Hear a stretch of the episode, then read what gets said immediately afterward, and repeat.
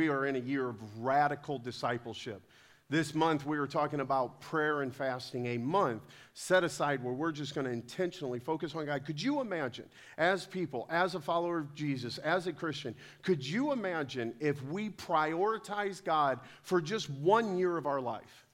Decisions that we make, activities that we engage in, belief systems that we allow to stay around? What if we prioritize God for one year of our life? Well, this month we're getting into that conversation of just radical devotion. The best way to become radically devoted to God is to talk to Him on a regular basis. So we're talking about prayer and fasting. And actually, if you have the book Starving and you read it, you should know that today, for those who are joining in on this, starts a media fast. Now, some of us, that's difficult to do because part of our job is to be on social media, to interact, get the gospel out, things like that. But I know in my life, I've decided that this week, how many have ever just gotten on and done the scroll? You don't even know what you're looking for or looking at, but you're just kind of scrolling. And for me, I thoroughly enjoy that. And it, the weird thing is, usually the scroll brings me something I enjoy that I didn't know I was going to enjoy. And here's an example. How many have ever been on, let's just say Facebook, you're scrolling through, and all of a sudden someone is trimming the hoof of a horse? I didn't know that I wanted to know how to do this, and I didn't know I'd be fascinated by watching it. But I can tell you now, somehow when I'm scrolling through the horse getting its hoof off, I get hooked on it. Here's another one for you. Tell me if this is you. Have you ever been scrolling through and there's a little video of my neighbor had overgrown grass, so I thought I'd clean it up for him. And all of a sudden they're out there with like a weed eater cleaning up grass and shoveling off the sidewalk. It looks like I'm the only one on this one.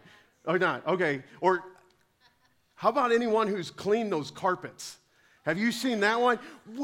It is satisfying. I don't know what is satisfying, but to watch you put this dirty thing down and start scrubbing and then putting this and a little carpet cleaner back and forth. Like I get hooked on these things. But I will tell you the one thing that I missed when I was a child, and that's info commercials. There's a chance info commercials are still out there. I just don't have basic cable in any sort, so I don't see it anymore. I'm one of those online guys. Sorry to disappoint you, anyone. So I still like the old info commercials that not only can this knife cut through a brick,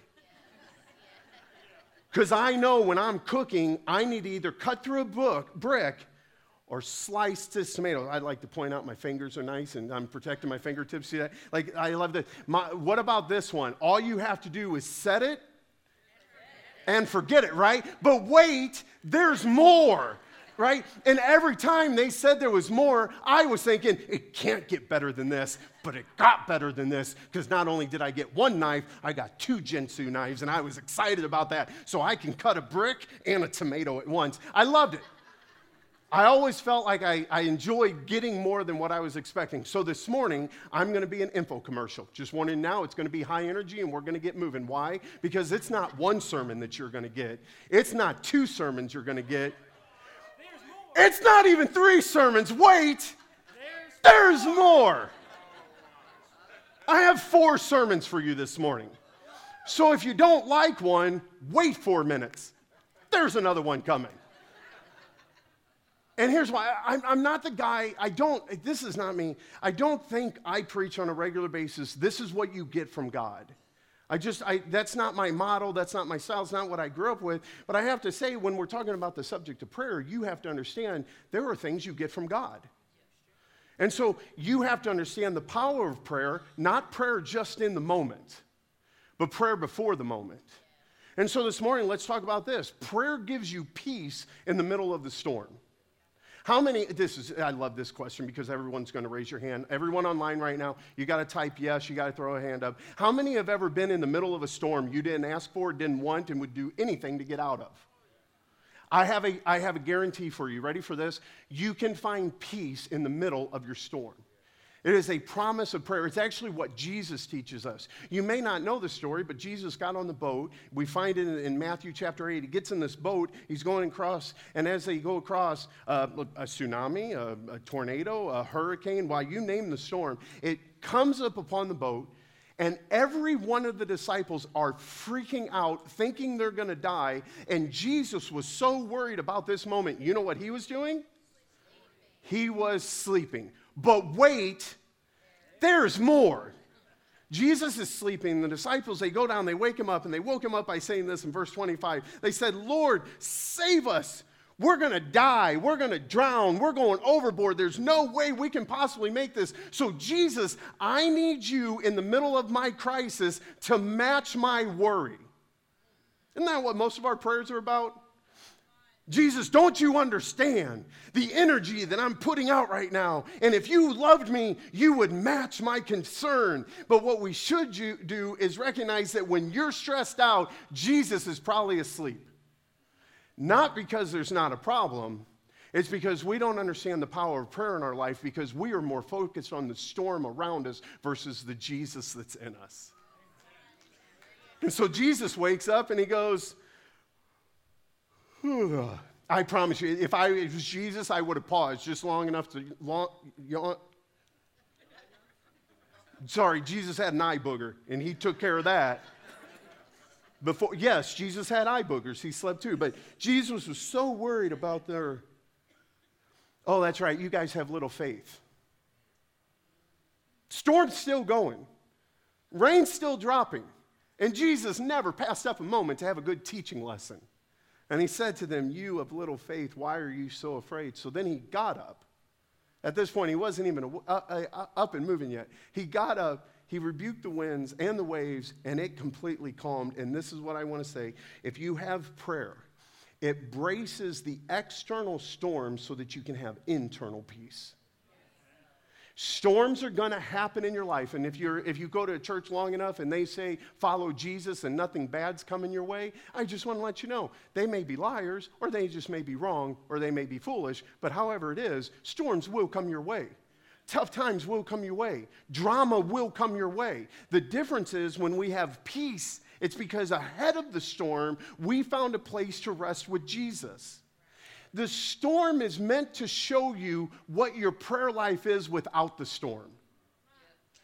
Anyone is a prayer in the middle of the storm.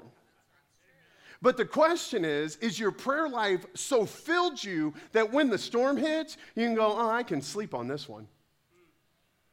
See, we normally turn to God in the middle of the storm, but what He wants to say is, no, I'm going to reveal how much of me is in you when the storm hits. And it, if you are in a place of your life, you need to find prayer. But most of us, our prayer life is, uh, uh, I, I wrote it this way. I want to say this. Most of us suffer from a misplaced prayer life. And here's what I mean by that. Most of us, when storms of life hit, we immediately call our pastor. We immediately call our friend. We immediately get on social media to post about it. We immediately to Google it to find out what the symptoms are and what I need to do to overcome it. We immediately turn to everything else. And the thing is, that is a prayer life. The problem is, you're putting your faith in something greater than God. At some point, our prayer life needs to be directed to Him. This is where we find peace. This is where we find rest. This is where, in the middle of the storm, rather than freaking out, you can find rest. And so, what does prayer do to you? It gives you peace in the middle of your storm. But it does so much more than that. It also delivers us from others, it's deliverance for other people. And why do I say that? Deliverance for others. Matthew 17, verses 14 through 23. You have Jesus who's coming out from the Mount of Transfiguration at this point. As he comes down, he runs into a dad that starts talking about his son. And he said, Lord, have mercy on my son. Verse 15, Matthew 17. He said he has seizures and he suffers greatly. He often falls into the fire and into the water. And so it's interesting because, one, there's times in our life where we don't understand that we've already been blessed by God. And how many times did he throw himself in a fire? Why isn't he burnt up? How many times have he thrown himself in the water, but yet he's not drowned? And so now this guy has been going to the disciples and going to the disciples and going to di- disciples, or let's say it in 2023. Ready for this? You have something going on in your life. There's someone else in your life that something's going on with them. And let's just use this word, trying not to freak anybody out, but this is the reality. It is probably, not possibly, maybe, perhaps demonic in its very nature, attacking you. How many, and by the way, this may feel weird for some of you, but You'll see by the show of hands how many people would in here say that I feel like I've faced a demonic attack before. And here's what all of us need to hear.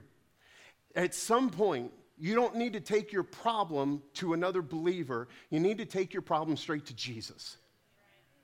And I love you, but I have wondered oh, for years now when someone calls and asks for a meeting with me, I wonder if I'm allowed to say this How much time in prayer have you spent before you come talk to me? Because here's the thing I think a lot of times we want to come to the pastor because he has the magic prayer line straight to God. But the fact is, I have a prayer life to God. Yes, that's true. But not all the time are you supposed to jump on my bandwagon. You're supposed to make your own. And so the disciples are dealing with this guy. The demon's not coming out of this kid. The dad is trying to figure out what's going on. And the best thing for the dad to do is take it straight to Jesus. In your life, when it comes to deliverance, maybe we need to stop talking about everything else and all every everything else around it and maybe we should just start taking those things straight to jesus because now the day i took it gave and brought his disciples and said, I couldn't heal him. The disciples couldn't hear it, heal him. But in verse 19, then the disciples came to Jesus, and the disciples said this Why couldn't we drive it out? Okay, so just so you guys know that all of us are in the same part, in the same place the disciples are. How many have ever had a place in your life where you prayed and prayed and prayed and nothing changed? And you asked this question, why didn't my prayer work? We're in the same arena as the disciples here. And then Jesus says this. See, many of us would look at those prayer life as failures, but I think failure only happens when you stop asking why. Because they came to Jesus and said, I did the prayer, and I even did this. Our Father who art in heaven, whoa, he's jumping in the water. Get him out, try him off.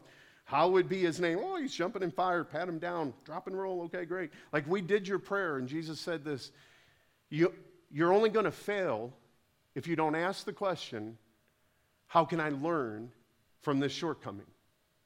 And this is where Jesus taught his disciples something that all of us need to hear, especially in this month of January.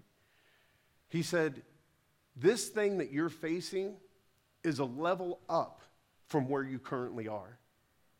This type of demonic activity comes out through prayer and fasting. Because most of us, and I'm putting me in this category, okay? This is, this is not me pointing a finger at you, trying to make you feel bad about yourself. Most of us have a very good Sunday morning church prayer life.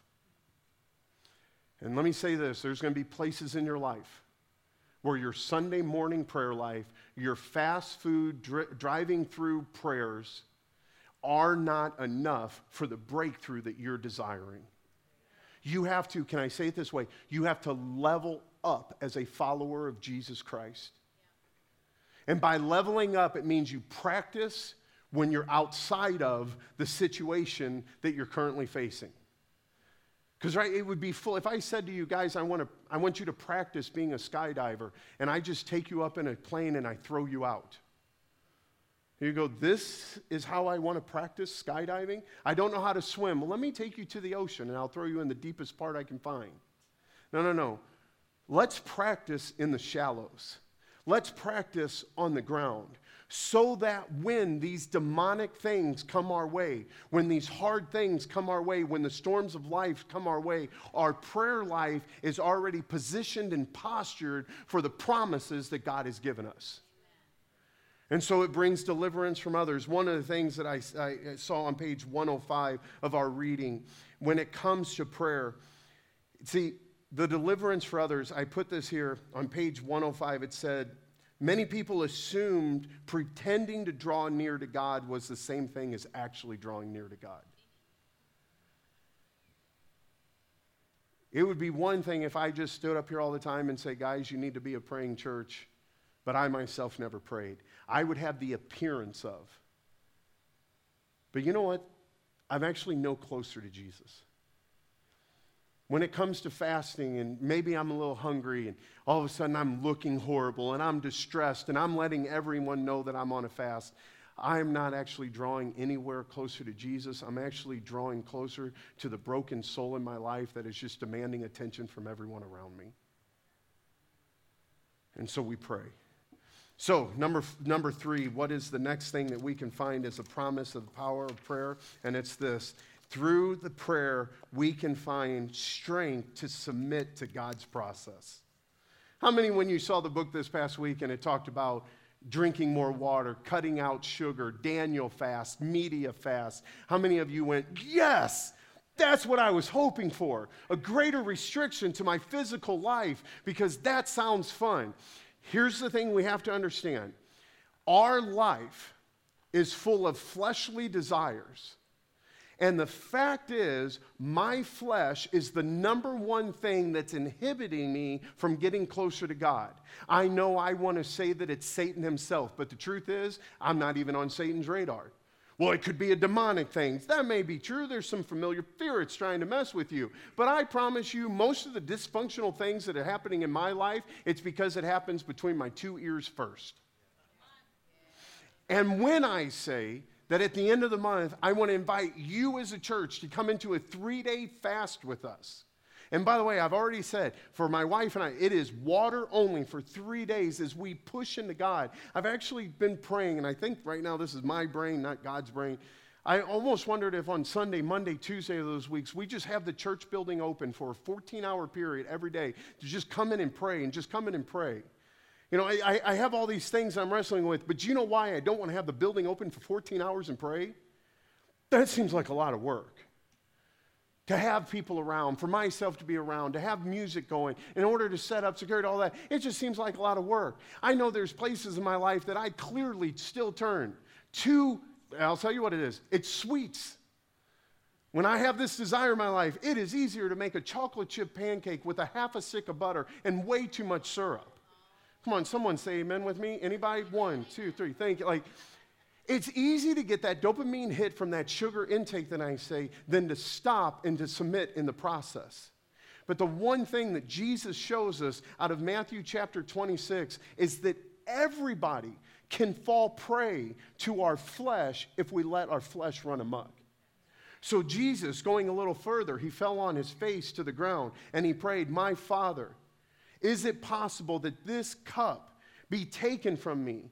but not my will. So, this is Jesus in the garden before he's going to the cross. He is telling God, if there's any other way for you to handle this sin nature that's on the whole world, take this cup from me. What is it? The cup of judgment all the sins that have been, are, and will be coming. The sin that separate God from humanity. The sin that put all of creation underneath the curse. The same sin where the earth, it says, groans and travails for the apocalypse of men to come about. The revealing of what it was created for.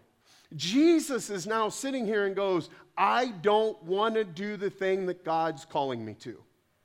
That is another way to read this scripture, and you go, that's not what he actually said. Actually, it is. Because then he returned to his disciples in verse 40. He found them asleep. Why? Because they had more interested in their flesh than what God was doing in the spirit. And he said, Couldn't you keep watch with me just for one hour? Guys, you have to hear me. My flesh is in overdrive. And all of us have felt that before, where you know in your head what you should do, but your flesh is driving you to do something else. Jesus is in this place where he says, My flesh is in overdrive. Watch and pray that you do not fall into temptation. Why? Because my spirit is willing. But this flesh nature that I deal with on a daily basis, that thing's weak. Jesus continues on then. He went away for the second time and he prayed, My Father, is it possible to do this thing any other way than what we currently have planned? Because I know I sat around before the foundations of the earth, Roman or Revelation 12, where it says the lamb slain before the foundations of the earth. I know that I sat around with you and I said, As your son, I will go to the cross and nail myself there. But I'm now sitting here in the moment that you called me to, and for a second time, I'm coming back to you to say, Is there any other way that we can do this? In that, he then came back and once again found his disciples asleep because their eyes were very heavy. But don't worry, Jesus is fine. He's the God, He's the Creator. Everything's good within His soul. And it says that Jesus went away, and for a third time, He said the same thing God, my spirit is willing, but my flesh is weak. But what Jesus is trying to teach to us is The cross was made to crucify our flesh.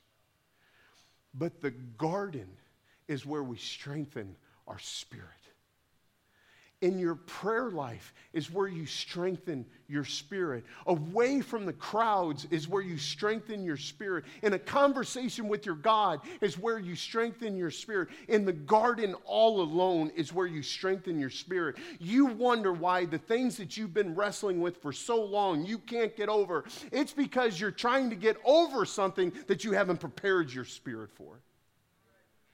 And none of us will have the strength to climb on a cross and say, Make sure to spread me wide and drive those nails deep if our prayer life isn't to the thing of God. Sacrifice the flesh that keeps me from connecting with you. I think, how do I want to say this without over dramatizing it? There may be times as follow, uh, how do I, let me just say it and I could be wrong here. We as church leaders, there's a chance we've put in too much of an emphasis on the cross and not enough emphasis on the garden. We make Good Friday about the beating. We make it about the whip. We make it about the thorns. We make it about the mockery. But is there a chance Good Friday is good because of the garden? In this place, all alone, as the dew is still on the roses, that he walks with me and he talks with me and he tells me that I am his own. And I can do this because I tarry right here like no other. I know. We have to put an emphasis on the garden time, and the garden time is where we sacrifice the flesh way before we crucify it. I cannot pray enough for you to have the strength to crucify the thing that God is trying to get rid of. It's only you in that secret place that comes to Him and says, I know I'm supposed to help me where I'm weak. And you can go back to your accountability group, and it doesn't matter what they're doing, you have to go back into that garden and say, Talk to me, walk with me. God, because right now I'm feeling all alone. The garden, your prayer life, is the place where you find strength to submit to God's process. It can't be my prayers. It can't be corporate prayers. It has to be yours. And then the final thing that I believe that prayer does for us it pardons us from our guilt and our shame. I think it was yesterday's reading on page 133. When it comes to forgiveness, Forgiveness, I would say, either to ourself or forgiveness that we're holding back from someone else. Page 133 of our book says this To withhold forgiveness is nothing less at a heart level than practicing slavery. If you have unforgiveness in your life, you are a slave to sin and death. But God is crucifying things for you to be free sons and daughters. And Jesus, very interesting story we see in Luke chapter 5. You probably heard this story before. There were a couple guys trying to get a paralytic man in to see Jesus, knowing that they needed healing to come to this body. The, everything is so full, the area is so compact that the only thing they could do was take this paralytic man, walk him up to the ceiling, and begin doing property damage. I don't know how else to say it than that. They started tearing up this guy's roof. I don't know how big a hole, but I'm thinking they needed to at least fold up, pinch through, and expand paralytic man to then drop him down. They drop this man down in front of Jesus, and we see this in Luke chapter 5, verse 20.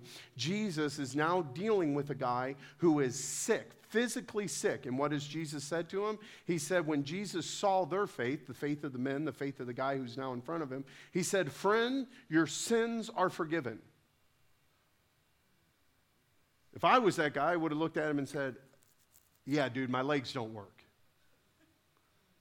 Like, I, I appreciate you forgiving me my sins, but I'd rather be walking right now. And what Jesus, I believe, is showing us is that so often we focus on the fruit of the problem where he wants to deal with the root of the problem. And all these Pharisees are sitting around Jesus at this time and they just, who is this man that can forgive sins? And Jesus, I love this question. He goes, What do you think's easier? I'm just, I'm just curious.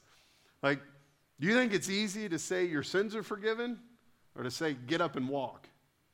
And Jesus and by the way, I'm not didn't put these scriptures up because I want you to hear it the way that I read it. And Jesus looked at him and goes, But I can do both. Ta da! Ta da is a Hebrew word meaning to bring shock and awe. And so, but since we're actually in Aramaic at this time, that joke doesn't work, and I'm enough of a nerd to ruin my own joke. And so Jesus says to him, What is more difficult to do, to forgive the sin or to heal the person from their sickness? But what you guys don't understand is there is a chance the infirmities that you're facing are completely tied into the sin that you're dealing with.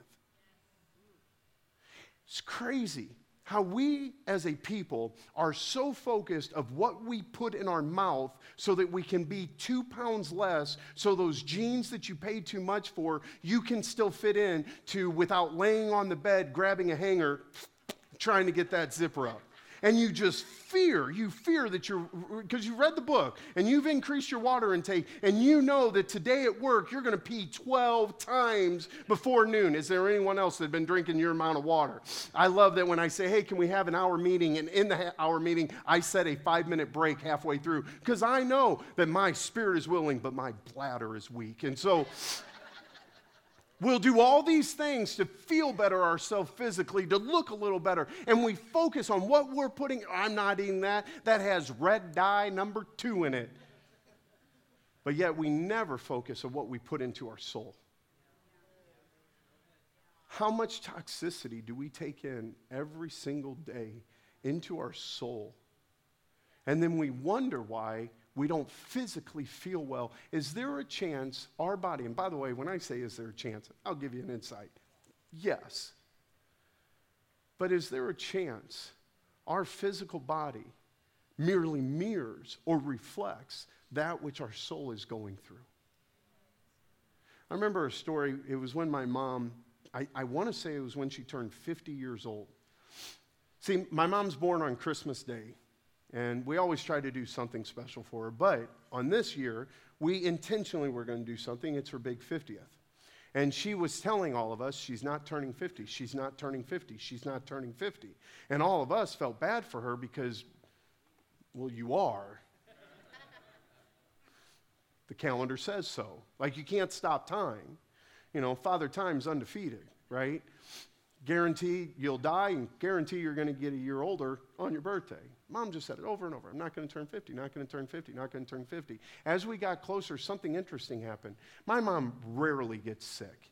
And if she gets sick, like when she got COVID, she, we would check in with all the time, everything's fine, everything's fine, everything's fine. It wasn't until after the fact that she told us that her um, oxygen levels were, I want to say, high 70s, low 80s, which, by the way, anything below 90, just get to the hospital, right? And then she informed us that during this COVID season, she said to God, This may be my time. Wait, you had a prayer about God, to God about dying, and you didn't think you should do an FYI to us kids? Like, so mom doesn't get sick, and when she gets, she downplays it. But going into her 50th birthday, she declared she's not turning 50. She declared she's not turning 50. As she got to the 50th birthday, it was the sickest we as a family have ever seen her and she realized that she brought a verbal curse upon herself.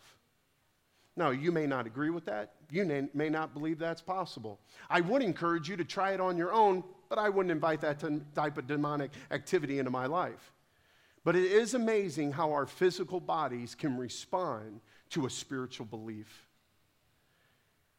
And when it comes to the pardoning of guilt and sin in your life, it is through prayer that God reveals something deep inside of you that you didn't know was a problem, but for him, it's an open door for the enemy to bring death and disease into your life. God will work through legal grounds to close doors to enemy and sickness so that we can have the fullness of what He's called us to. And it happens in your prayer life. I love when I start, like, let's just say a fast like this month, and I have all these plans of what I'm going to work on. And then all of a sudden in prayer, I hear God tell me, do this. And I've even thought, like, that's not a problem. And why am I focusing on it? But somehow, after I focus on that, and not all these other, can I just say this, soul issues that I know I'm dealing with, these peripheral things that I, I'm aware of, but somehow, when I work on just the thing that God's called me to, by the way, am I, am I the only one here that knows this to be true? Somehow you work on something that you never even saw was a problem, but the moment God starts dealing with you on that, all of a sudden these other things that are leeched onto you, attached to you, all of a sudden you deal with this one thing and then you turn and you go, wait a second, where are they? Well, God took off the hook, not the chain.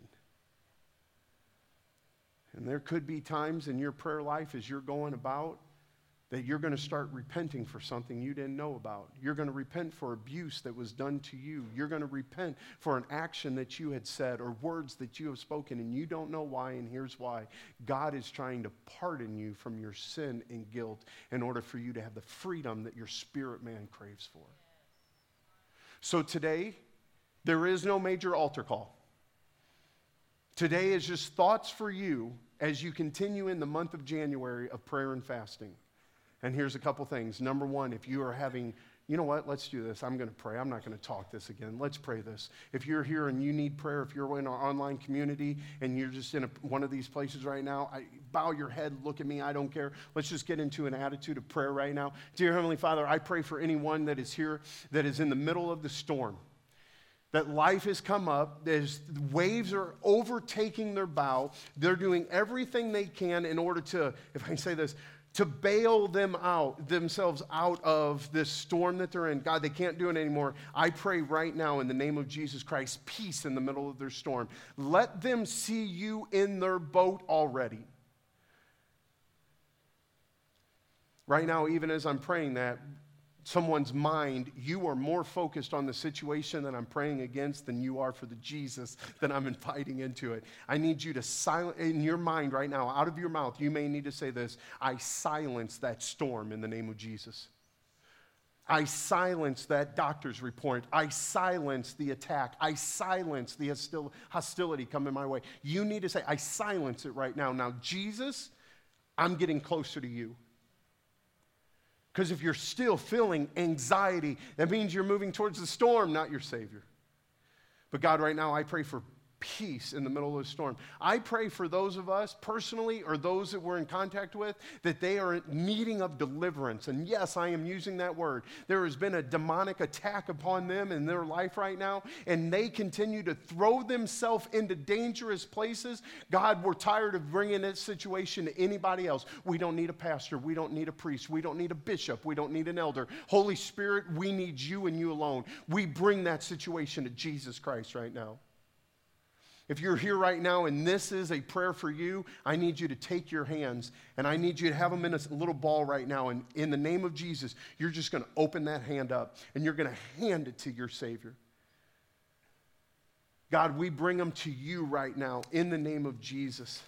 Every place in our life where we are, if I can say it this way, God, we refuse to crucify our flesh on that cross. Holy Spirit, we submit to your process right now. Maybe it's been lackadaisical in your reading.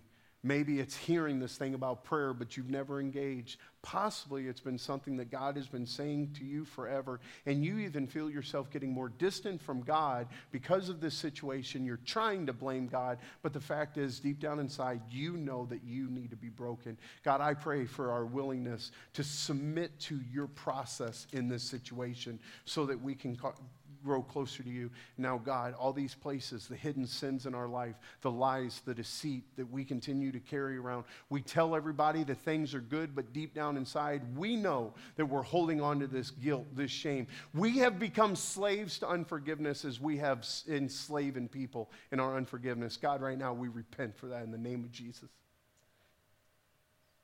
God, we want freedom in these places. Jesus, you didn't die so that we could carry around our own sins. You died so that we can be free. We, right now, we embrace the fullness of the crucifixion.